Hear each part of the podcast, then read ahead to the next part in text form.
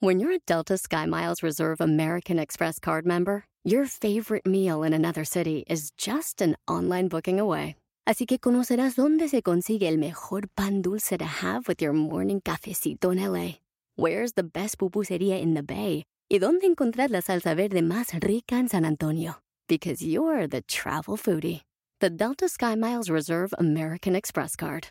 If you travel, you know. Learn more at go.amex slash you know reserve. Across America, BP supports more than 275,000 jobs to keep energy flowing. Jobs like building grid-scale solar energy in Ohio and producing gas with fewer operational emissions in Texas. It's and, not or.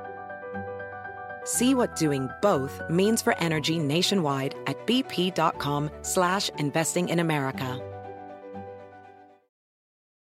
Ellas destapan tu alma, tus problemas y todo lo que tú no quieres hablar, lo que nadie habla. Hola, yo soy Lupe desde San José, pero de corazón tejano. Hola, ¿qué tal? Yo soy Palmira Pérez, los saludo desde Los Ángeles. Hola, yo soy Maritza desde Fort Worth, Texas. Esto es Mujeres Destapadas.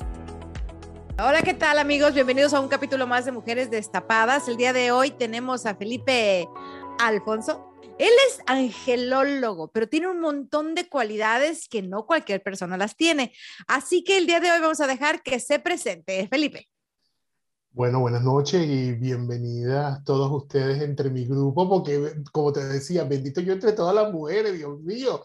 Pero un placer, gracias por, por, por, invitarme y de verdad que un placer compartir con ustedes. Me dedico a todo lo que es el estudio de la canalización y el plano angélico, todo lo que tiene que ver con el mundo de los ángeles, eh, pero los ángeles del cielo, desde el punto de vista teológico, todo lo que tiene que ver con el conocimiento de la teofanía, la parte divina de Dios, y sobre todo este mundo celestial que tanto se habla en tantos textos sagrados, en tantos libros sagrados, y que es parte ya de nuestra tradición y de nuestra cultura de hablar del ángel, de la guarda y de los ángeles. Pero también aparte de eso, eh, soy instructor y terapista en el área de meditación, es lo que aquí en, en, Estados Unidos le llaman coach de meditación o instructor y terapista en meditación. Y sí, Palmira, conocedor de todos estos temas místicos, espirituales, y también podemos hablar de todo aquello que, que camina en el plano espiritual, en el mundo invisible, desde los planos más bajos, que son las entidades que se pueden llamar como muertos o espíritus, hasta las seres de otras galaxias o seres de otras dimensiones, todos entran en el campo espiritual. Todo entra en el campo espiritual, pero en sí, en sí, ¿qué hace un angelólogo? Conectar el ser humano terrenal con los ángeles que están alrededor de nosotros, conectarte con el cielo. Cuéntame. Bueno, primero que todo es enseñar a las personas qué es un ángel. Más allá del concepto que nosotros tenemos de los ángeles desde el punto de vista de la religión, cómo nosotros podemos saber qué es un ángel, cuál es la función de un ángel, por qué se le llaman ángeles, de dónde provienen, quiénes hablan de ellos, quién dan propiedad de que sí existen los ángeles. Y esa es parte de mi labor, enseñar desde el punto de vista teológico, pero también enseño a la persona por medio de mis charlas, conferencias, eh, cómo, aparte de tener el conocimiento de los ángeles, cómo trabajar con ellos, cómo conectar con ellos, cómo tener una conexión directa con estos seres divinos y tener esa relación desde tu punto de vista humano, espiritual, con este mundo invisible de, de, de seres de, de, alta luz que provienen directamente de Dios. Y también, sí, como tú dijiste, Palmera, ayudar a las personas a conectarse de alguna manera, porque también, eh, aparte de, la de lo que es la parte teórica, está la parte práctica, lo que conocemos como channeling o canalización o mediunidad, que es otro término también que se utiliza, la mediunidad, de buscar la manera de ser un intermediario, un puente de conexión entre los planos espirituales o en este caso el plano angélico con el mundo físico humano de nosotros. Felipe, ¿hay ángeles buenos y hay ángeles malos? Sí los hay. En el mundo en que nosotros nos encontramos, este mundo dual, este mundo físico, sí existen ángeles buenos y sí existen ángeles malos. ¿Y cómo reconocerlo? Muy sencillo. Todo el mundo me pregunta, pero ¿cómo sé yo que es un ángel bueno y cómo sé yo que es un ángel malo? Siempre me van a discutir esto. ay, pero es que el diablo también era ángel y se viste de ángel y se viste de luz. Sí, es cierto, pero hay una gran diferencia, queridas amigas, y en especial contigo, Palmira. La diferencia está en la sensación que te da el contacto angélico. Si ese contacto angélico es verdadero, es puro, la sensación es de paz y un amor, un amor sobrenatural que tú no tienes palabras para descifrar, para definir, para eh, dar una característica humana de lo que tú sientes en ese nivel de amor, de vibración de amor que son los ángeles. A diferencia del ángel malo. El ángel malo te trae un estado de intranquilidad, de perturbación, de temor, de incertidumbre, de dudas, de miedo. Y ahí está la gran diferencia. Cuando tú estás en contacto con el mundo angélico, y esto pasa muy frecuentemente, todo el mundo dice, cuando yo esté delante de un ángel, yo le voy a preguntar esto, y le voy a preguntar aquello, le voy a preguntar lo otro. Cuando sucede, la experiencia es que no necesitas gesticular físicamente la pregunta, ya tú tienes la respuesta y la sientes aquí en el corazón. Es, una, es una experiencia única, donde después cuando termina ese encuentro, ese contacto, esa conexión, y entras en, en ese plano humano, tú dices, wow, y quería preguntarle esto y no lo dije, pero lo sentí. O sea, sientes respuestas, que es muy diferente a escuchar respuestas. Una cosa es escuchar la respuesta y una cosa es sentir la respuesta. Y un verdadero ángel te hace sentir lo que hay dentro de ti como duda, como incertidumbre, como pregunta. El ángel malo no. El ángel malo te deja en ese estado de intranquilidad, de miedo, de inseguridad, de dudas. O que los ángeles andan entre nosotros, solamente tenemos que invocarlos para que se nos manifiesten. Pero así como andan los ángeles buenos, también andan los ángeles malos.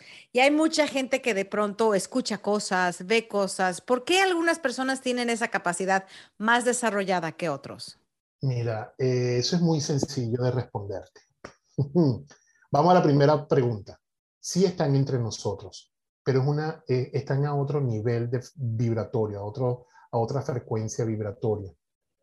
Si tú estás llena de temores, de miedo, de dudas, de incertidumbres, si estás llena de odio, de frustración, si vives de la apariencia y del ego, los ángeles se retiran, porque los ángeles son entidades de puro amor. Y ellos van a estar en el momento en que tú necesites esa asistencia de luz y de amor aunque tú no creas en los ángeles, y oigan esto, no importa que tú creas o no creas, el que tú no creas no dejan de existir, ellos están ahí. Es como el aire, yo lo pongo como este ejemplo. ¿Tú ves el aire?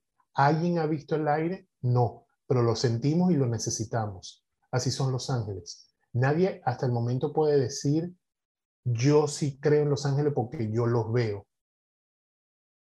Normalmente hay personas que no los ven y sí lo sienten. Y lo sienten con las características que yo te acabo de describir hace un instante. Entonces, sí están entre nosotros. La diferencia está, la diferencia está en la mente. Obviamente, si tú crees en ellos y empiezas a crear un diálogo, una conversación desde tu espíritu, desde tu mente, desde tu silencio con ellos, ellos empiezan a manifestarte y te empiezan a dar pruebas de su existencia. Una pluma, una moneda, una moneda en específico, ojo, una, una letra de una canción. Eh, hay, ellos tienen muchas maneras de manifestarse, muchísimas. Y, es interesante eh, eh, cuando ellos empiezan a manifestar un aroma, un aroma que tú no puedes definir, pero es un aroma agradable, un color, una luz, de pronto el estallido de una luz la manifestación de una luz que tú dices, yo vi esta luz, yo no estoy loca, yo no estoy loco, yo vi esta luz. Y ellos tienen su forma de manifestarse, pero están en un mundo mucho más elevado que nosotros. Nosotros apenas estamos en tercera dimensión, en un mundo físico, sujeto a una materia. Ellos no están sujetos a materia, ellos no están sujetos al mundo físico, ellos están sujetos al mundo de la luz de Dios. Y es a través del diálogo y del amor a Dios que ellos se manifiesten y se comunican con nosotros. ¿Todos tenemos esas facultades? Sí, todos. Unos más, otros menos, otros lo tienen que desarrollar, otros ya los traen. Felipe, pero ¿por qué algunas personas sí los puede ver y unas no? O sea, eso propaga de que, de que no haya la fe, de que no, no tengan ese entendimiento o no quieran tener ese entendimiento de ese otro mundo, como usted dice. ¿Por qué unos, unos cerebros sí van a poder verlos y otros no? ¿O son, son personas que tienen como, por ejemplo, em, eh, condiciones ah, mentales como esquizofrenia, que alucinan o realmente tienen ese, ese don y por qué, por qué están escogidos y por qué los ángeles quieren estar aquí. Yo no estaría aquí si fuera ángel, la mera verdad. Yo estaría en el cielo, mm, you know, disfrutando de, de la vida ahí arriba. Con los manjares, tomando el sol. Es una percepción muy humana y es válido lo que tú estás diciendo, Marisa. Es una percepción muy humana tuya. Pero cuando tú estudias la angelología tú vas a comprender y entender desde, que la, desde la manifestación de la luz, desde el, desde el momento en que el verbo se hizo luz, que como lo dice el Génesis, y hágase la luz, desde el momento que se hizo la luz, en, ese, en esa explosión de la luz vinieron los ángeles. Los ángeles no fueron creados. Ese concepto de que Dios creó a los ángeles, no.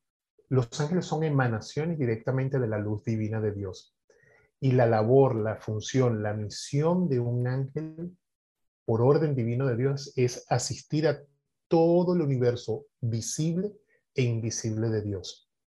Entonces, esa percepción, como acaba de describir, lo que yo pudiera estar en el cielo disfrutando de todos los manjares, no, porque la labor de un ángel es cumplir la, la misión divina que Dios le ha encomendado de seguir procreando la creación, manifestando la creación, asistiendo a la creación y están en las escrituras, sobre todo yo siempre invito a que leas el, Salmo 91 y si quieres saber más de la vida y la labor de un ángel, léete el libro de Tobías en el Antiguo Testamento, que habla del arcángel Rafael.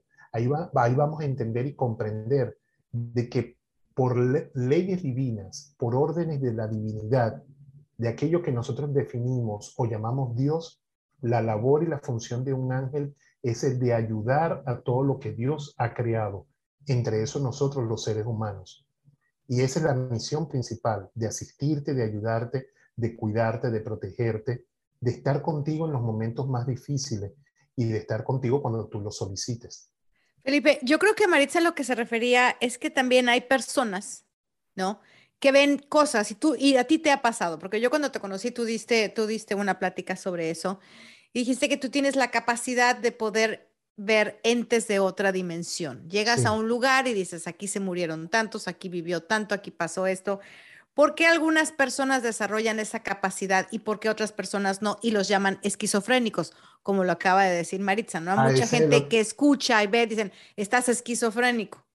Ese es un buen punto, ese era el punto que te iba a responder ahora, Maritza. Y es muy válido también la parte de la esquizofrenia. Lo primero que respondí fue lo último que ella dijo, el estar los ángeles en el cielo. Pero ahora vamos al punto de que por qué unos los ven, otros no los ven, y por qué aquellos que los ven dicen que están locos o están esquizofrénicos. Es muy común hoy en día que todo aquello que no podemos comprobar a través de un método científico, inmediatamente titularlo como que esquizofrénico, estás loco, estás paranoico, pero vuelvo y repito, los ángeles, cuando empieza ese diálogo, ese encuentro, ellos empiezan a manifestarte y ellos te van dando prueba de su manifestación. Ahora, ¿por qué algunas personas lo ven o pueden ver esos mundos invisibles? Hay algo que se llama mediunidad o facultades psíquicas. Hay unos que lo tenemos más desarrollados, otros lo tienen que trabajar. Todos nosotros, incluyendo Marixa y ustedes, todos los que me están escuchando, todos nosotros tenemos el don y la facultad de la mediunidad. En el caso de las mujeres lo tienen más desarrollado, que es lo que ustedes le llaman intuición o percepción o sexto sentido.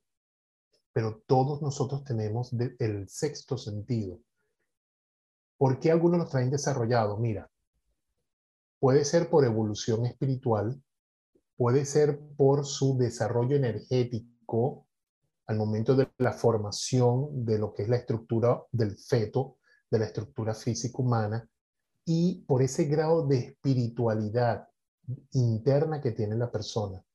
Porque tú puedes ser religioso, pero si eres espiritual, la espiritualidad te abre más canales de conexión. Una cosa es la religiosidad o ser religioso y una cosa es la espiritualidad. Ser espiritual es aquello que te conecta sensiblemente con la naturaleza. Un ejemplo, los árboles, todo lo que provenga de la naturaleza, incluyendo los animales. Cuando tú tienes esa conexión sentimental de, de un ser vivo, no humano, sino natural, tú ya tú tienes desarrollado un sentido, porque tú puedes tener tu mascota contigo y tú puedes percibir cuando tu mascota está bien o no está mal. Tú tienes una mascota. ¡Ay, qué linda! ¡Ay, qué lindo! Bello, bello. Pero puedes tener también conexión con la naturaleza. Dime. Ellos te ven a los ojos, ¿eh? Sí. Y ellos, a veces se paran y parece que están viendo cosas. Y dices, ¿tú qué estás viendo?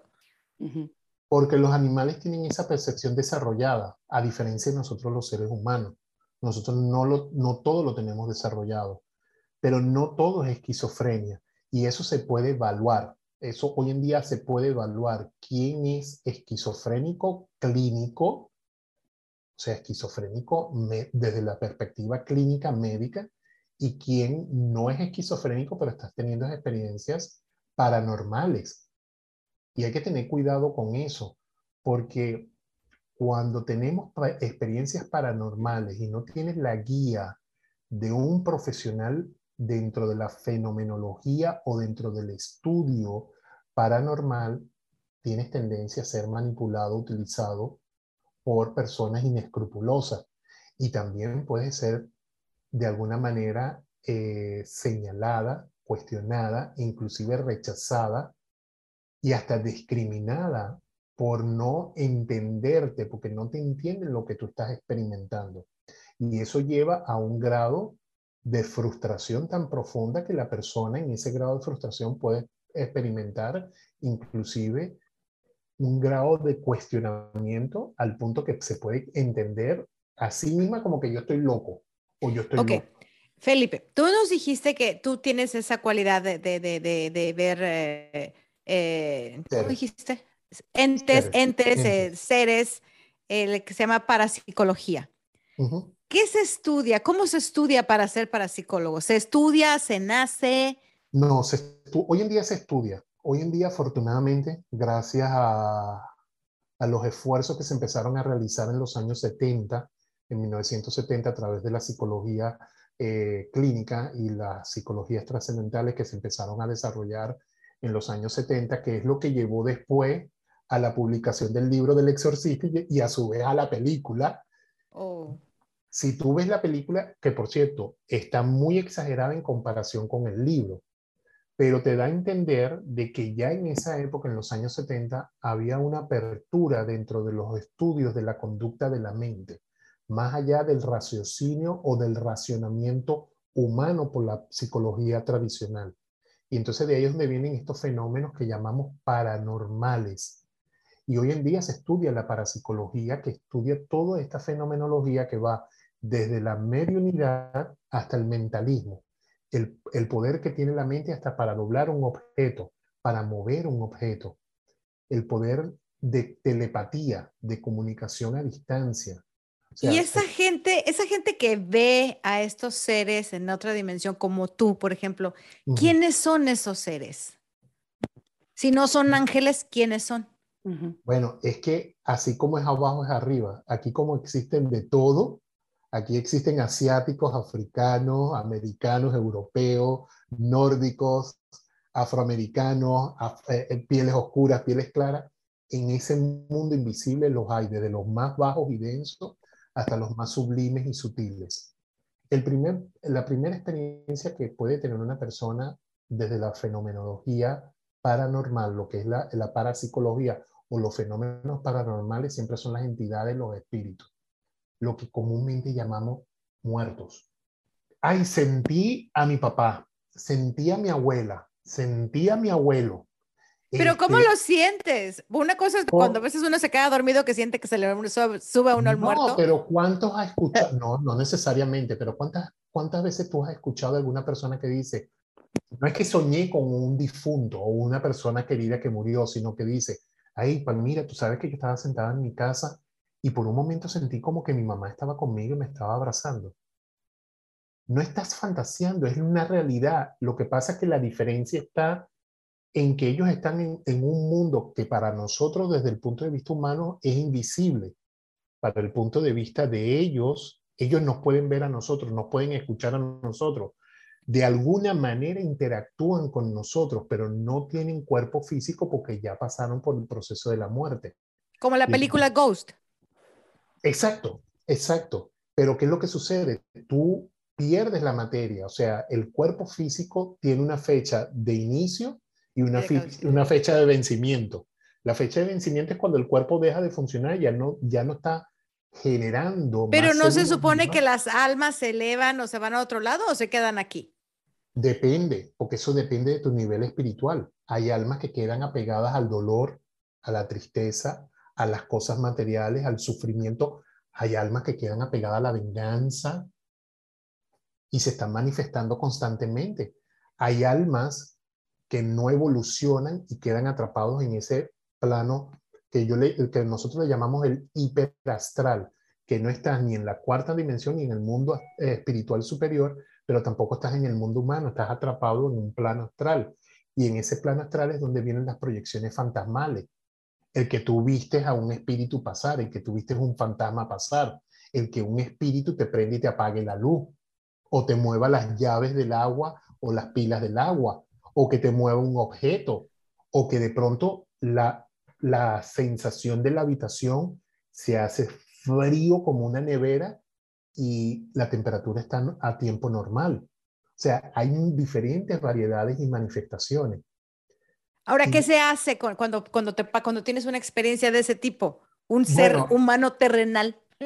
Bueno, hay personas que han experimentado que hasta lo han tocado, que han sentido que lo han pellizcado, que lo han empujado. Sí, pero ¿qué hago yo? Sí, sí, sí, de pronto me prenden la luz, me la apagan, me mueven las llaves, este, se pone frío, ¿qué hago?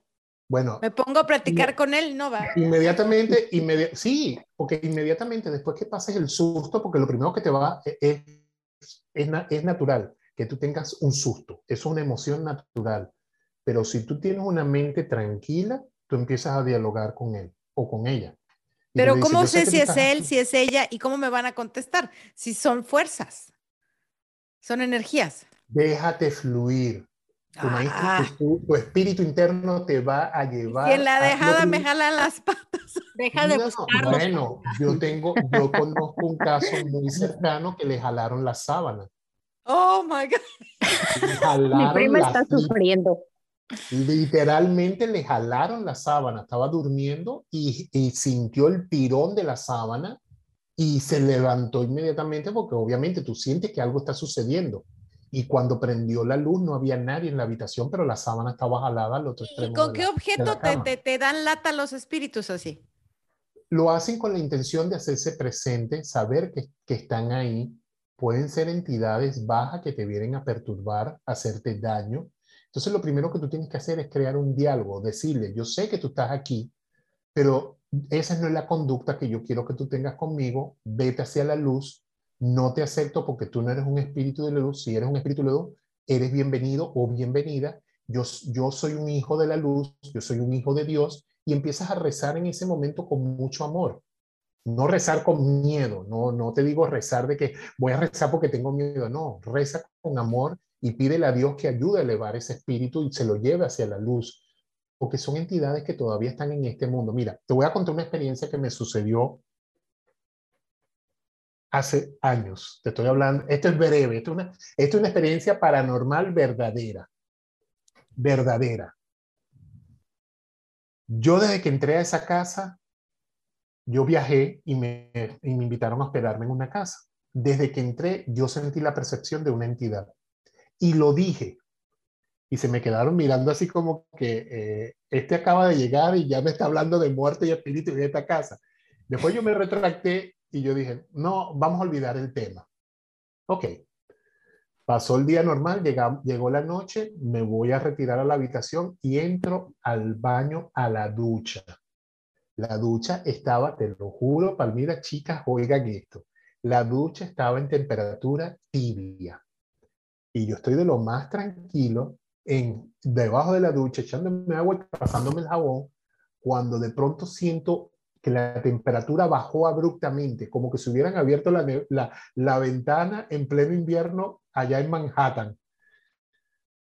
En pleno invierno, un frío y de pronto yo volteo y yo veo la llave, la llave, el grifo gira solo. El grifo giró.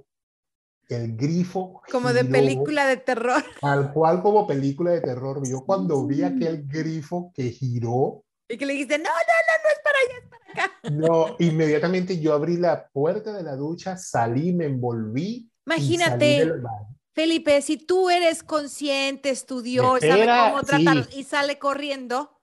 Pero no, eh, te estoy diciendo que fue mi primera experiencia de fenómeno paranormal. Oh.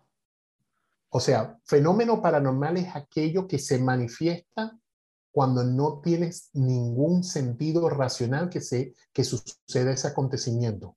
Un ejemplo, que se te mueva la botella, que se te muevan las llaves, que tú estés ahí, un ejemplo, ahorita a ustedes, que de pronto se les mueve el micrófono a un lado. Y tú dices, yo no estoy tocando el micrófono. No, pero acá tiembla mucho en California. No, eso sí, es otra cosa. eso es otra cosa. Pero eso es general, un temblor es general, pero que un solo objeto se te desplace de un lado a otro es un fenómeno paranormal. Y tú dices, bueno, ¿cómo esto se está moviendo? Entonces, pasa este fenómeno, pasa la noche, yo inmediatamente me puse a, rezar y a hacer mis trabajos, mis tratamientos, y a la mañana siguiente, cuando estamos desayunando, la señora del servicio del lugar donde yo me estaba quedando, yo le pregunto que quién vivió en esa casa antes de la persona que adquirió la vivienda. Y a ver si ella tenía información y me dice, oye, sí, esta casa perteneció a otra persona que murió aquí en la casa. Y esa persona no le gustaba vivía ermitaña, no le gustaba visitas, no quería ni que los hijos la visitaran, porque esa persona pensaba que la familia la iba a visitar era para quitarle la herencia. Y esa energía se quedó impregnada ahí. Y entonces resulta, y yo dije, oye, qué casualidad que de todo lo que está aquí, al que le toca manifestarse es conmigo. Yo en aquel momento llamé a, a, mi, a mi profesora de parapsicología, le conté lo que estaba sucediendo y me dice, ¿tú sabes por qué te pasó eso? Porque de todos los que están ahí, el único que tiene la mediunidad o tiene el canal como un canal de radio, un canal de televisión, de sentir y percibir, eres tú. Por eso fue contigo, porque desde el lado espiritual sabe que tú lo ves, que tú lo sientes y por eso se manifiestan más rápido. Y los otros no. Y los otros no, porque ahora, ahora, Felipe, de manera, dime, dime. Cuando tú entras a una casa, por ejemplo, yo compro una casa, te llevo, tú me dices, aquí hay un espíritu chocarrero. Ok. ¿Qué hacemos? Limpieza energética. ¿Cómo? Limpieza energética. Primero se hace lo que es los saumerios. Saumerio es utilizar inciensos, ciertos inciensos, no todos. Hay ciertos aromas en específico que tienen un grado vibratorio que ayudan a la limpieza energética del lugar. Se hacen oraciones, se hacen mantras, se colocan ciertas curas espirituales en la casa. Entre eso? una, curas espirituales puede ser la figura de un santo, de una virgen, de, una imagen religiosa. Se hace eh, bendiciones con agua bendita, se hacen decretos de bendición desde la puerta de entrada del hogar hasta la parte de atrás del hogar Dime. Yo, yo una vez compré una casa, llevé a una persona que hace Feng Shui y me puso sal de grano, cositas con sal de grano en las esquinas. ¿Para qué la sal? Porque la sal recoge la mala energía. La sal lo que hace es ionizar, la sal eh, ioniza, la, polariza las partículas de energía del aire y eso es lo que crea un estado vibratorio de pureza. Por eso las, en las ceremonias litúrgicas se utiliza la sal, porque el sal es un elemento purificador. Entonces, todo aquello que esté por debajo del grado de, pureza no resiste la sal. Oh, qué interesante. Por eso ahora se usan mucho los spas con estos, la, la sal del Himalaya, ¿no? Los bloques esos Claro. gigantescos de sal del Himalaya. Primero porque es saludable desde el punto de vista físico y segundo que es saludable desde el punto de vista energético para tu cuerpo energético. Porque nosotros más allá de este cuerpo físico, chicas, nosotros somos cuerpos de energías. Nosotros somos entidades espirituales viviendo una experiencia humana. La inteligencia del universo, el cosmos, Dios, como tú lo quieras llamar, creó un cuerpo para ti, para que tú como espíritu te manifiestes a través de ese cuerpo que se llama Palmira, que se llama Marixa, que se llama Lupe. Me, explico. Pero una vez que termine tu, tu misión, tu labor aquí, el cuerpo que era Palmira dejó de existir, el cuerpo que era Marixa dejó de existir. Pero el alma que tú eres, lo que, lo que le da esa vida que conocemos a través de Lupe o a través de Marixa, sigue viva en el plano invisible, en el plano espiritual. Y eso es donde tenemos que llegar todo a ese lado de la luz, que es el lado de la eternidad, llegar nuevamente al origen verdadero que es Dios. No quedarnos en este mundo vagando aquí porque esta era mi casa, esto era, me pertenecía a mí, porque este desgraciado me mató y ahora se echó otra mujer y la metió en mi cama, o este me está viviendo mi herencia y yo lo voy a fastidiar porque no quiero que viva aquí en esta casa. Todo eso queda pegado. Mira, eh, es, es un poquito difícil de comprender de que todo aquello a lo que te ate a este mundo emocionalmente, pareja, familia, cosas materiales, desde el punto de vista del apego, tú te quedas anclado hasta que esa persona no desencarne o no se vaya de este mundo. Y hay que tener cuidado también porque hay entidades, oigan esto, hay entidades que en vida fueron conflictivas y cuando mueren en el plano espiritual siguen siendo conflictivos y te siguen haciendo la vida imposible. Escuche la segunda parte la próxima semana. Escuche Mujeres Destapadas en iHeartRadio, Apple Podcast o en su lugar favorito.